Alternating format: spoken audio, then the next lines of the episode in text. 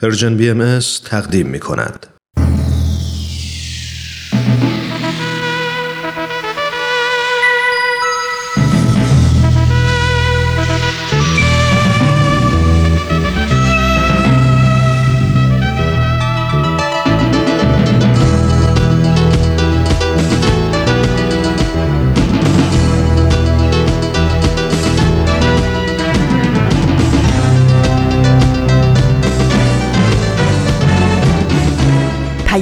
دوست. برنامه ای برای تفاهم و پیوند دلها.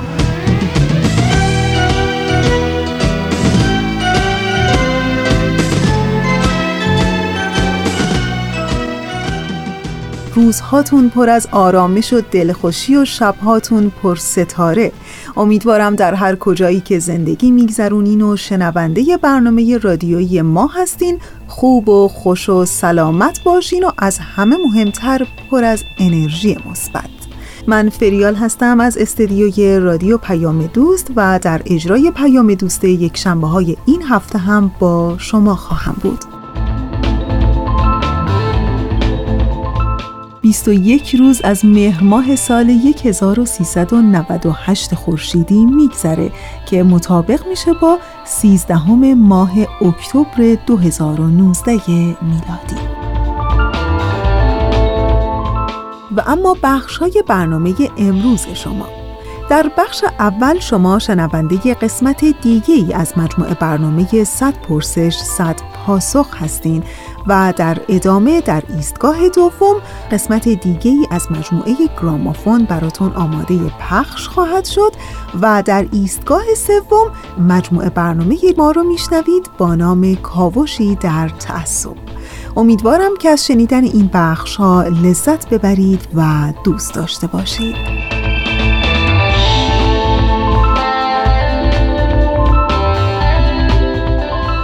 نمی‌دونم تا حالا در مورد اختلال تجزیه‌ای یا گسستگی در مورد شخصیت آدمها چیزی شنیدین یا نه. در واقع اختلالات تجزیه‌ای یا گسستگی به طور کلی در نتیجه استرس های خیلی شدید پیش میاد و فرد برای مقابله با استرس های شدید طاقت فرسا هویت های جداگانه ای رو می‌سازه تا با موقعیت های مشکلزای زندگیش کنار بیاد. و این فرایند به طور کاملا ناهوشیار صورت می‌گیره. ولی حالا می‌خوام بگم این اختلالات تجزیه‌ای یا همون گسستگی از نظر روانپزشکی کاملا قابل درمانه. روانپزشکان درمان این گروه از اختلالها رو عمدتا مبتنی بر روان درمانی می‌دونن. روان درمانی های تحلیلی به بخش های ناخداگاه ذهن و تجربه های قدیمی فرد می‌پردازه که ممکنه در ایجاد این اختلال ها تاثیر داشته باشه. در واقع خیلی از روان پزشکان معتقدند که خیلی از افرادی که در کودکی مورد بدرفتاری جنسی قرار گرفتن ممکنه تا بزرگسالی این موضوع رو پنهان بکنن و در همه این سالها باری سنگین رو به دوش بکشن و روشهایی رو برای کنار اومدن با اون تجربه ها به کار برده باشن.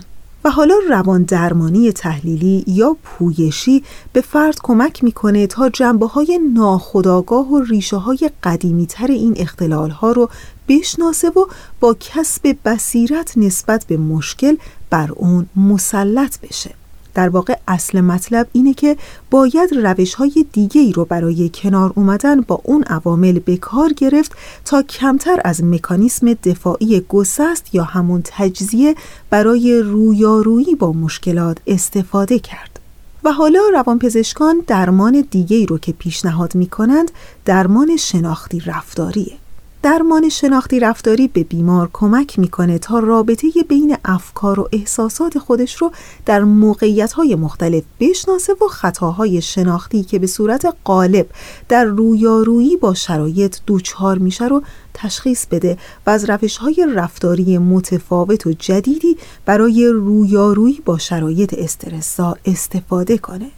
در واقع افرادی که تجربه های ناخوشایند شدیدی مانند بدرفتاری جنسی، عاطفی و یا حتی جسمی رو در کودکی تجربه کردن اغلب تصویر و شناختی از خود و محیط اطراف به دست میارن که به رویارویی سازگارانه با شرایط زندگیشون کمکی نمی‌کنه. مثلا این افراد ممکنه خودشون رو بی ارزش یا حتی مقصر بدونن یا دنیای اطرافشون رو خیلی آسیب رسون و ترسناک در واقع تجربه های دوران کودکی و پس از اون باعث شکلگیری یه نوع تهرواره در ذهن فرد میشه که خودش و دنیای بیرون رو می‌بینه و ادراک می‌کنه درمان شناختی رفتاری به بیمار کمک می‌کنه تا علاوه بر شرایط و مشکلات فعلی خودش با تهرواره ها و نحوه شکلگیری اونها آگاه بشه و در صدد اصلاح یا تعدیلشون بر بیاد.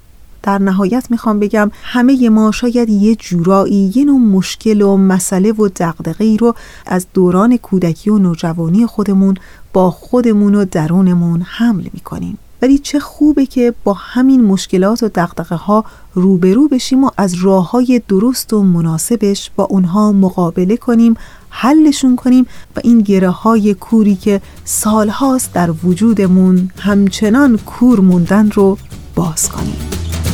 و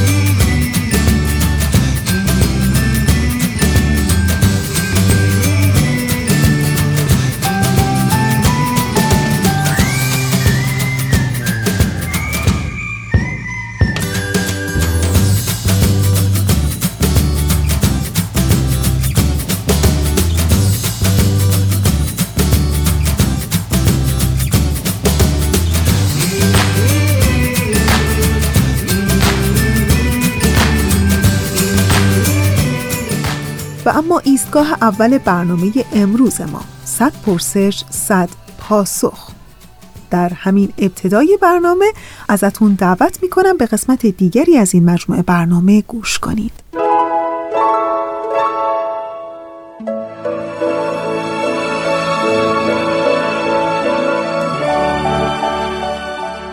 صد پرسش صد پاسخ.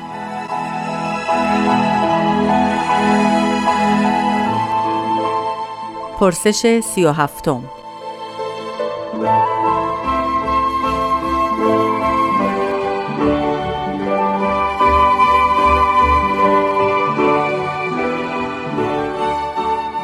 می‌گویند در قیامت ماه و خورشید تاریک می شود.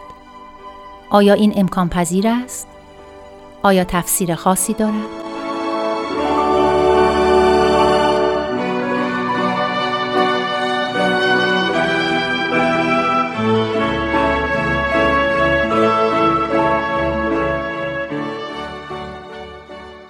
روز بخیر من وحید خورسندی هستم. ماه و خورشید دو شی در آسمان هستند که ماهیتا با هم متفاوتند. خورشید نور از خودش دارد و ماه فقط قسمتی از نور خورشید را به سمت زمین منعکس می کند این دو تاریک شدنشان دو واقعی بسیار متفاوت خواهد بود. یکی وابسته به دیگری است و اصلا قابل مقایسه نیست. فقط از چشم یک نازه در کره زمین که چشمش محدودیت های خاص خودش را دارد و به خاطر فاصله بسیار زیاد این دو شی از ما هست که تقریبا معادل هم در چشم ما ظاهر می شوند و شاید گذشتگان ما این دو را مثل هم گرفتند. البته که الان علم می داند که یک زمانی خورشید تاریک می شود ولی آن زمانی که خورشید تاریک می شود حتی قبل از آن که بخواهد تاریک بشود چیزی به نام منظومه شمسی دیگر وجود نخواهد داشت. خورشید آنقدر بزرگ و گرم خواهد بود که تمام کرات فعلی را در خودش داخل خواهد کرد. پس به این ترتیب از لحاظ علمی خورشید نمی تواند که تاریک شود و جهانی که در کره زمین وجود دارد وجود داشته باشد. پس اگر قیامت را معنای پایان کلی همه چیز می‌گیرید بله خورشید هم می‌تواند تاریک شود. اما در آن زمان دیگر چیزی به نام زمین وجود ندارد غیری قبل از آن وجود ندارد. دیانت باهایی معتقد است که مطالب ادیان باید با معیار عقل سنجیده شود و راهی برای توضیح آن پیدا شود. حضرت عبدالبها مبین آیات دیانت بهایی فرمودند که معقولات باید در قمیس محسوسات بیان شود.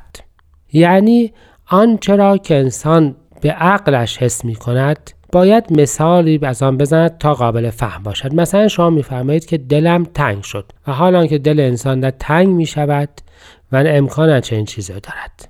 یا چشمم روشن شد یا امثال که نشانه های از شادی و بقیه امور است. پس در عرف ادیان می توانیم که در نظر بگیریم که خورشید و ماه نشانه یا تعبیر یا سمبولی از یک امر روحانی یا یک واقعی اجتماعی است و به این ترتیب از خرافه اینکه قرار است این دو خاموش شوند در بیاییم. حضرت بهاءالله در ایقان میفرمایند خورشید و ماه می تواند احکام اصلیه دیانت باشد. در احادیث اسلامی هست که اسلام مانند آسمان است و نماز و روزه شمس و قمران. پس آسمانی که از لحاظ بلندی وصف شده است دو چراغ روشن دارد نماز و روزه.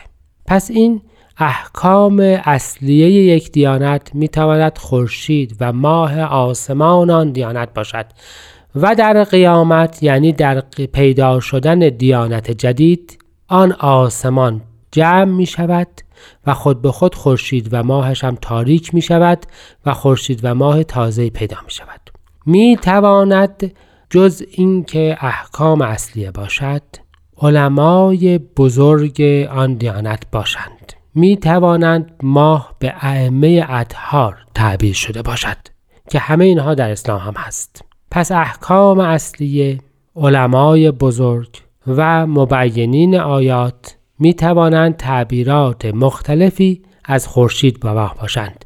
در نهایت اگر شما آسمان را آسمان معنی بگیرید هر دو جنبه اساسی و اصلی که در هر دیانت در نظر بگیرید می تواند خورشید و ماهش باشد. مثلا پیامبر و جانشینو مثلا نماز و روزه مثلا علمای اصلی و چیزهای شبیه این.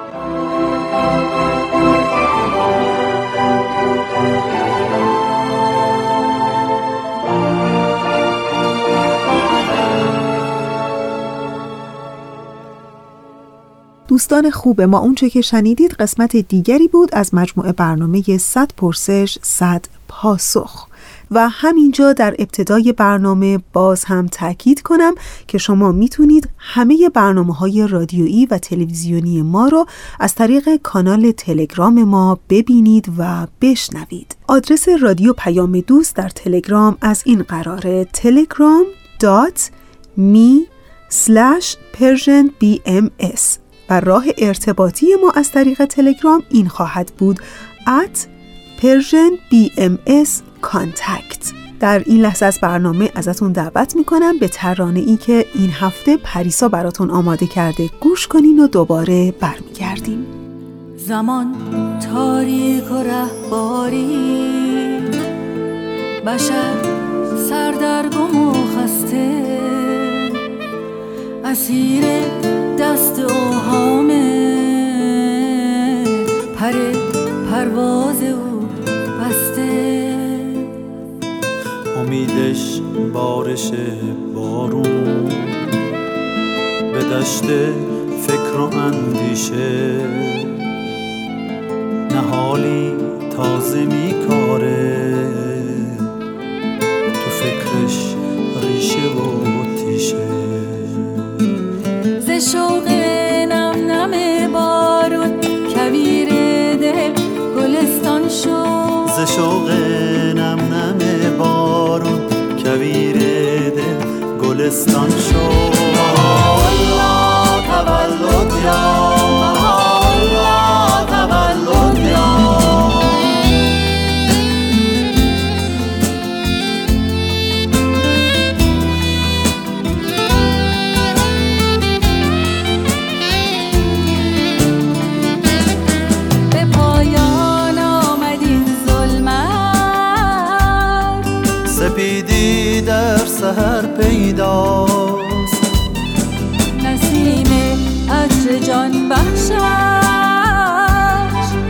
شهر و کوی و برزن هاست.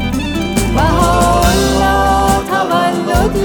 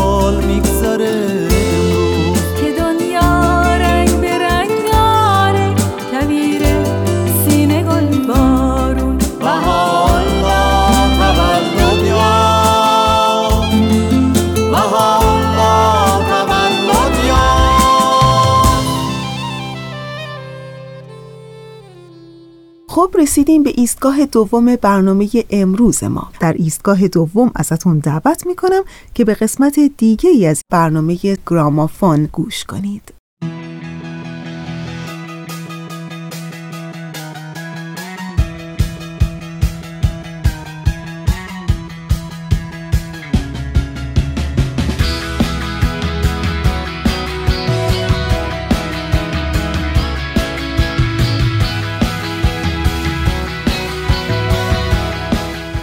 گرامافون.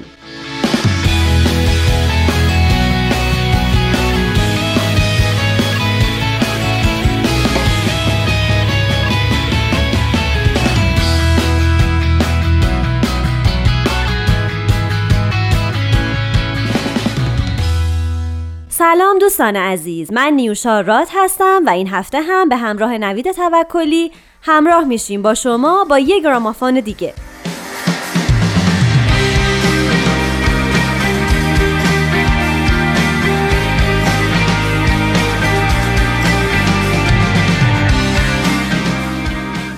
امروز می‌خوایم از یه گروه راک ایرلندی چهار نفره بگیم براتون که توسط دو تا برادر یعنی برادران هوگن، نول هوگن و مایک هوگن پایگذاری شده. گروه کرنبریز. کرنبریز در سال 1990 متولد شد. نوئل و مایک در ابتدا همراه با فرگال لالر و نایل کوین که خواننده بود گروه رو شکل دادن اما بعد از مدتی نایل گروه رو ترک کرد. پس گروه چیکار کرد؟ یه آگهی منتشر کرد برای استخدام یه خواننده زن. دولورس اوریوردن به آگهی پاسخ داد و استخدام شد و کرنبریز یه آلبوم سه آهنگه به نام چیزی باقی نمانده است Nothing Left At All منتشر کردن و یه خورده سر و صدا به پا کردن و مشهور شدن و کمپانی ایسلند متقاعد شد تا با گروه قرارداد ببنده. در سپتامبر 1992 اونا اولین تک آهنگشون به نام رویاها رو منتشر کردند و به دنبال اون اولین آلبومشون رو منتشر کردند به نام هر کسی این کار رو می‌کند پس چرا ما نکنیم یا Everybody else is doing it so why can't we که البته موفقیت چندانی به دست نیاورد. اما بعد کرنبریز به همراه گروه راک انگلیسی سوید به توری رفتن که از بخت خوش ویدیوهاشون تو کانال MTV پخش شد و MTV هم از کار کرنبریز خوشش اومد و شروع کرد به پخش موزیک ویدئوهای اونا. و یک مرتبه تک آهنگشون به نام لینگر که تو رتبه های 70 به بعد لیستای موزیک حضور داشت به رتبه 14 رسید. بعد آهنگ رویاها هم به رتبه 27 رسید و آلبومشون هم در صدر جدول آلبوم های انگلستان قرار گرفت و کرنبریز کرنبریز شد.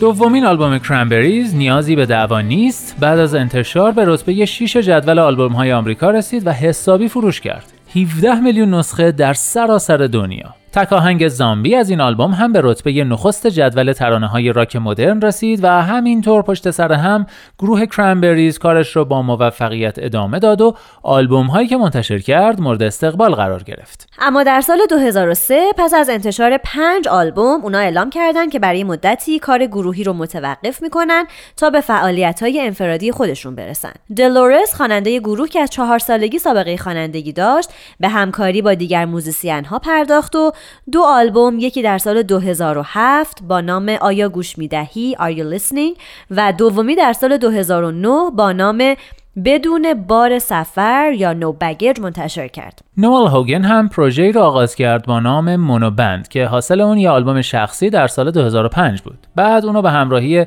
خواننده و ترانه‌سرا ریچارد والترز تبدیل به گروهی با نام آرکیتکت کرد. فرگل لالر هم در سال 2007 آلبوم خودش رو منتشر کرد و همچنین با هنرمندان دیگه هم همکاری کرد.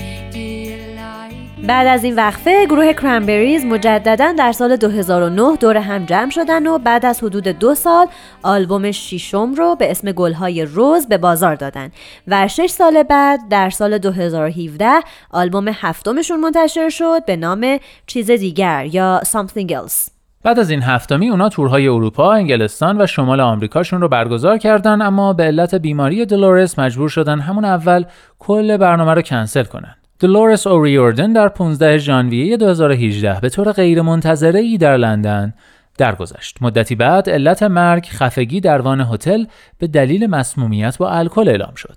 در همون زمان نوئل هوگن اعلام کرد که کرنبریز دیگه به عنوان یک گروه به کار خودش ادامه نمیده و آخرین آلبومشون در پایان یا این ان نام خواهد داشت.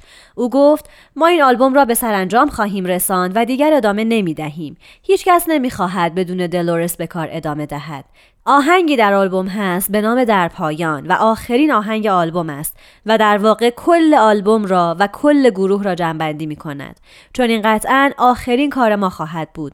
به خاطر همین ما این اسم را روی آن گذاشتیم. در 15 ژانویه سال 2019 یک سال بعد از مرگ دلورس کرنبریز اولین تک آهنگ آلبوم رو با نام All Over Now و بعد تک آهنگ دوم رو با نام Wake Me When It's Over یا وقتی تمام شد مرا بیدار کن منتشر کرد. دلورس قبلا صداش رو ضبط کرده بود و این ترانه ها با صدای خودش منتشر شدن. در 18 ژانویه 2019 هم از سوی دانشگاه لیمریک مراسمی برگزار رو به نوئل هوگن، مایک هوگن و فرگال لولر دکترای افتخاری اهدا شد. در همون مراسم این مدرک بعد از دلورس به مادر این خواننده پیشروی موسیقی دنیا اهدا شد. when everything you wanted was nothing that you wanted in the end. And it's strange when everything you dreamt of was nothing that you dreamt of in the end.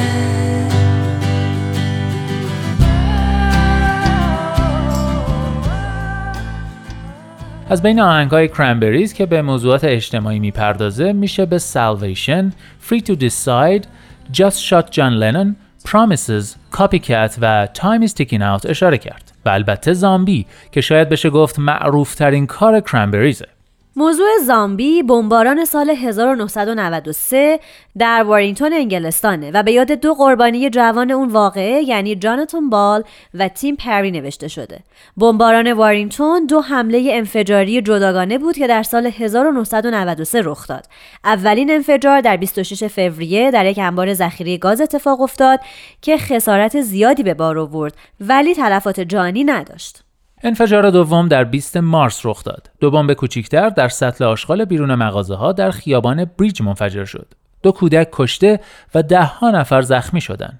این حملات توسط ارتش موقت جمهوریخواه ایرلند IRA انجام شده بود. این ارتش از اوایل دهه 1970 میلادی در ایرلند شمالی و انگلیس دست به حملات می‌زده و هدفشون اعمال فشار بر دولت انگلیس برای خروج از ایرلند شمالی بود. دلورس در مورد زامبی گفته این آهنگ فریاد خشم ماست. بر علیه انسانهایی که با دیگران و با کودکان برخلاف انسانیت رفتار می کنند. همچنین او در یک مصاحبه عنوان کرده که به خصوص از این ناراحته که تروریست ها ادعا می‌کنن که تمام این کارها رو به نام ایرلند انجام میدن و ادامه داده IRA من نیست و من IRA نیستم و گروه ما هم IRA نیست. خانواده من هم همینطور. در آهنگ هم میگه این من نیستم. این خانواده من نیست. همان چیزی است که من می‌گویم. این ایرلند نیست. آنها فقط انسانهای سبک مغزی هستند که در گذشته زندگی می کنند. شعر و آکوردهای زامبی رو دولورس نوشته زمانی که کرنبریز در سال 1993 در حال برگزاری یه تور کنسرت بود. کمپانی ایسلند معتقد بود نباید اونا یه آهنگ سیاسی رو به عنوان تک آهنگ منتشر کنن و یه چک یک میلیون دلاری به دولورس دادن تا روی یه آهنگ دیگه کار کنه ولی دولورس چک رو پاره کرد. آلن کوواک مدیر گروه تو مصاحبه گفته دلورس بسیار ریزنقش و ظریف اما خیلی خودسر و مستبد بود او معتقد بود که یک هنرمند بین المللی است و باید دنیا را تکان دهد و ترانه زامبی بخشی از این تحول است او از مرحله دوستت دارم دوستم داری گذشته و درباره وقایعی می نویسد که در زمان حاضر در ایرلند روی می دهد. این آهنگ بارها از سوی هنرمندان مختلف بازخونی شده. از جمله گروه هوی متال بد وولز سال 2018 زامبی رو بازخونی کردن. خواننده اصلی این نسخه هم قرار بود خود دلورس باشه که با مرگ دلورس این اتفاق نیفتاد و بد وولز تغییراتی تو آهنگ دادن و دو بخش دیگه هم به اون اضافه کردن که این نسخه حسابی موفق بود و تونست برای سه هفته در صدر جدول آهنگ های راک بیلبورد قرار بگیره و در عوض بد وولز هم توی کنسرت 250 هزار دلار برای فرزندان دلورس اعانه جمع آوری کردن. گروه بد وولز این آهنگ رو به دلورس تقدیم کرده و خواننده گروه تامی وکس در مورد او گفته ترانه هاش با به چالش کشیدن تلفات و صدمات جانبی نارامی های سیاسی عواطف و احساساتی را برمیانگیزد که یک ربع قرن بعد ما می‌خواستیم بیان کنیم و این گواهی است بر اینکه دلورس چه هنرمند ماندگاری بوده و تا ابد خواهد ماند.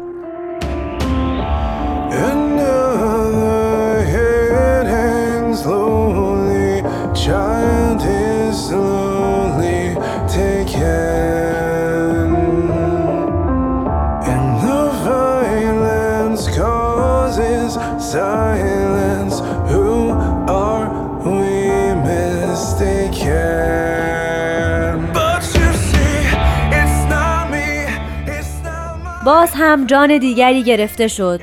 کودک به آهستگی جان باخت و نتیجه این خشونت چنین سکوتی بود. ما را با چه کسانی اشتباه گرفتند؟ اما تو میدانی که من از آنها نیستم. خانواده من هم از آنها نیست. آنها در ذهن شما می جنگند با تانک هایشان با بمب هایشان با بمب هایشان و تفنگ هایشان آنها در ذهن شما فریاد می کنند در ذهن شما در ذهن شما.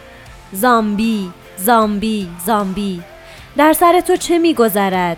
چه میگذرد؟ زامبی زامبی زامبی. باز هم قلب مادر دیگری می شکند وقتی که خشونت سکوت به دنبال دارد. ما حتما اشتباه کرده ایم. این همان داستان قدیمی است.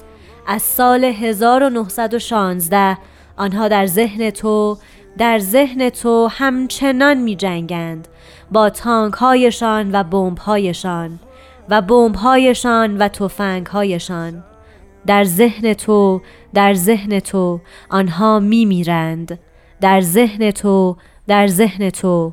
زامبی زامبی زامبی. در سر تو چه میگذرد؟ چه میگذرد؟ زامبی زامبی زامبی.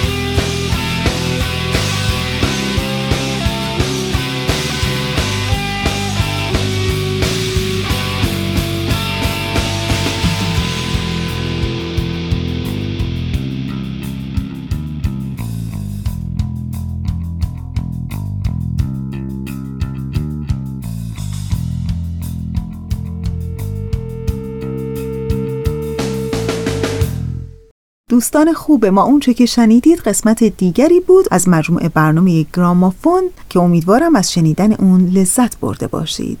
خب رسیدیم به ایستگاه سوم برنامه امروز ما کاوشی در تعصب. دیگه بله از اتاق فرمان هم علامت میدن که قسمت دیگری از این مجموعه برنامه برای شما آماده پخش ازتون دعوت می‌کنم.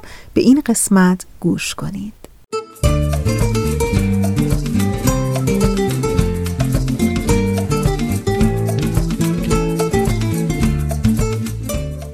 کاوشی در تعصب.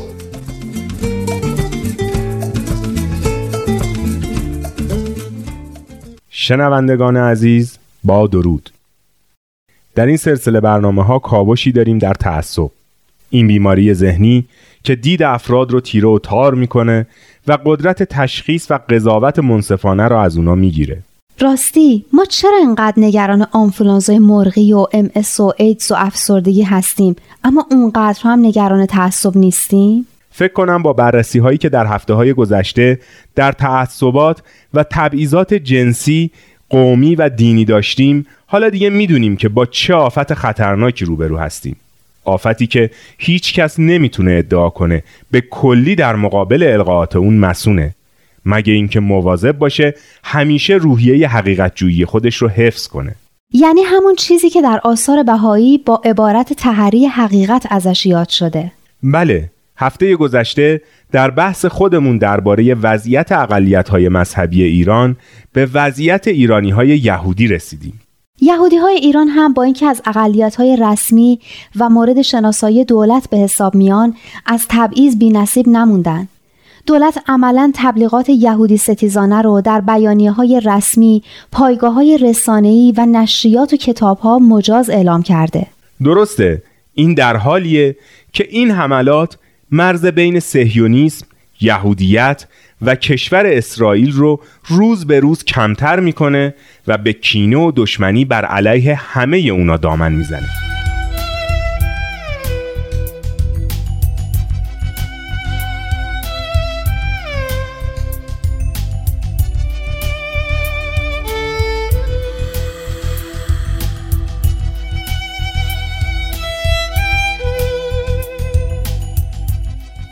حتی یه بار کار این تبلیغات به جایی رسید که رئیس جمهور کشور مدعی شد که موضوع هولوکاست یا قتل عام یهودیان در جریان جنگ جهانی دوم به کلی ساختگی بوده و فقط برای تسلط صهیونیست بر مراکز قدرت، ثروت و رسانه جهان ساخته و پرداخته شده.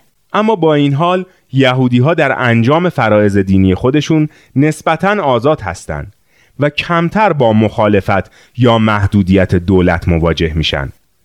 دولت تدریس زبان عبری را هم مجاز دونسته. اما برای انتشار متون عبری به خصوص متون غیر دینی عبری محدودیت هایی قائل شده که کار تدریس زبان رو مشکل می‌کنه. علاوه بر این اونا باید به دستور دولت روزهای شنبه مدارسشون رو باز نگه دارن که بر خلاف شرع دیانت یهودیه. جامعه مذهبی دیگه ای که مثل سایر اقلیت ها تحت فشار و سرکوب و آزار و اذیت جامعه سابعین مندایانه که اعضاش در مواردی از آموزش عالی هم محروم شدن. چیز دیگه که باعث نگرانی شدید سازمان های مدافع حقوق بشر و همچنین اهل تصوف در داخل و خارج کشور شده شدت عملیه که دولت در سرکوب اجتماعات و مراسم مذهبی اهل تصوف به خرج میده و آزار و ارعاب مداوم رهبران برجسته اهل تصوف به دست سازمان های اطلاعاتی و امنیتیه. درسته محدودیت های زیادی بر گروه های اهل تصوف و عبادتگاه های اونها اعمال میشه و روحانیون و ائمه جماعات هم در سخنرانی های خودشون مرتب به صوفیگری و فعالیت های اهل تصوف حمله و اونا رو تقبیح می‌کنن بهزاد خان دراویش گنابادی خبر دادند که مقامات چهل و یک درویش رو به خاطر عمل به فرائض دینی خودشون در زندان اوین حبس کردند. قبرستان دراویش گنابادی در اصفهان هم با بلدوزر صاف شده و صوفیانی که در محل حاضر بودن هم بازداشت شدند. تلفن‌های همراهشون توقیف شده و کتابها و نشریاتشون رو از بین بردن.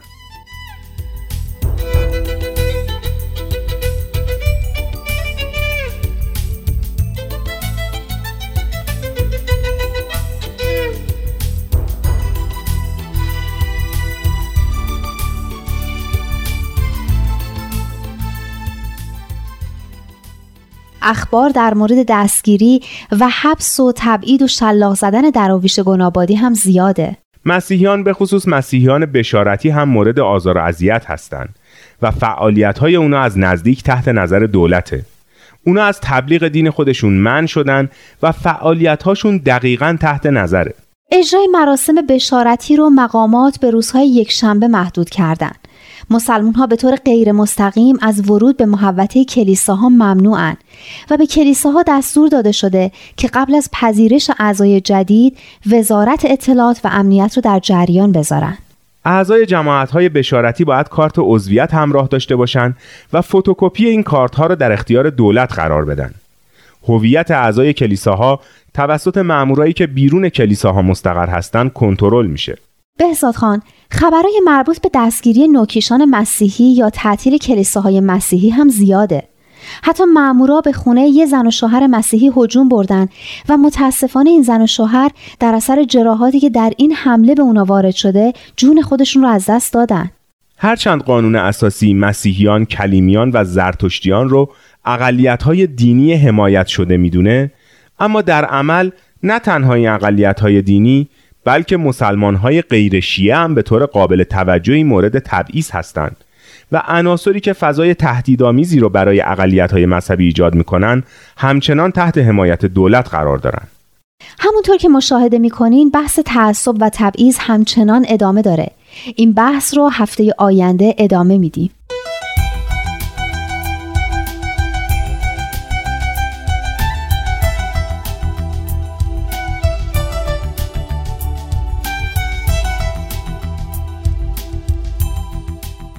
دوستان خوب ما اونچه که شنیدید قسمت دیگری بود از مجموعه برنامه کاوشی در تعصب.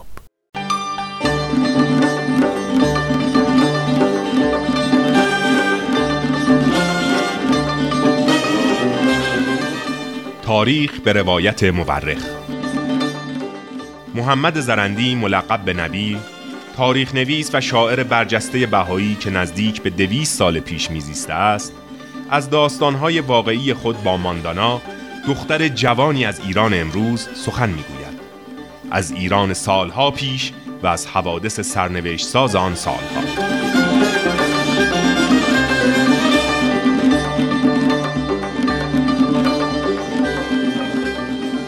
تاریخ به روایت مورخ از بخشی از تاریخ ایران می‌گوید که 170 سال است پرده تاریک تعصب آن را پوشانیده است.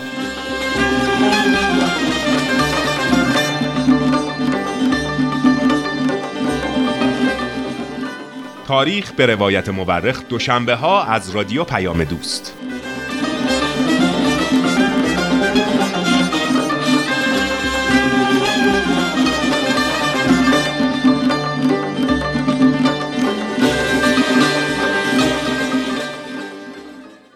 دیشب دل نوشته ای از روانشاد حسین پناهی شاعر و نویسنده و کارگردان ایرانی میخوندم. انگار یک جور دلتنگی از روزهای کودکی بود. به نظرم خیلی قشنگ اومد. گفته بود می‌خواهم برگردم به روزهای کودکی آن زمان که پدر تنها قهرمان بود. عشق تنها در آغوش مادر خلاصه می‌شد. بالاترین نقطه زمین شانه های پدر بود. بدترین دشمنانم خواهر و برادرهای خودم بودند. تنها دردم زانوهای زخمیم بودند. تنها چیزی که می شکست اسباب بازی هایم بودند و معنای خداحافظی تا فردا بود و بس.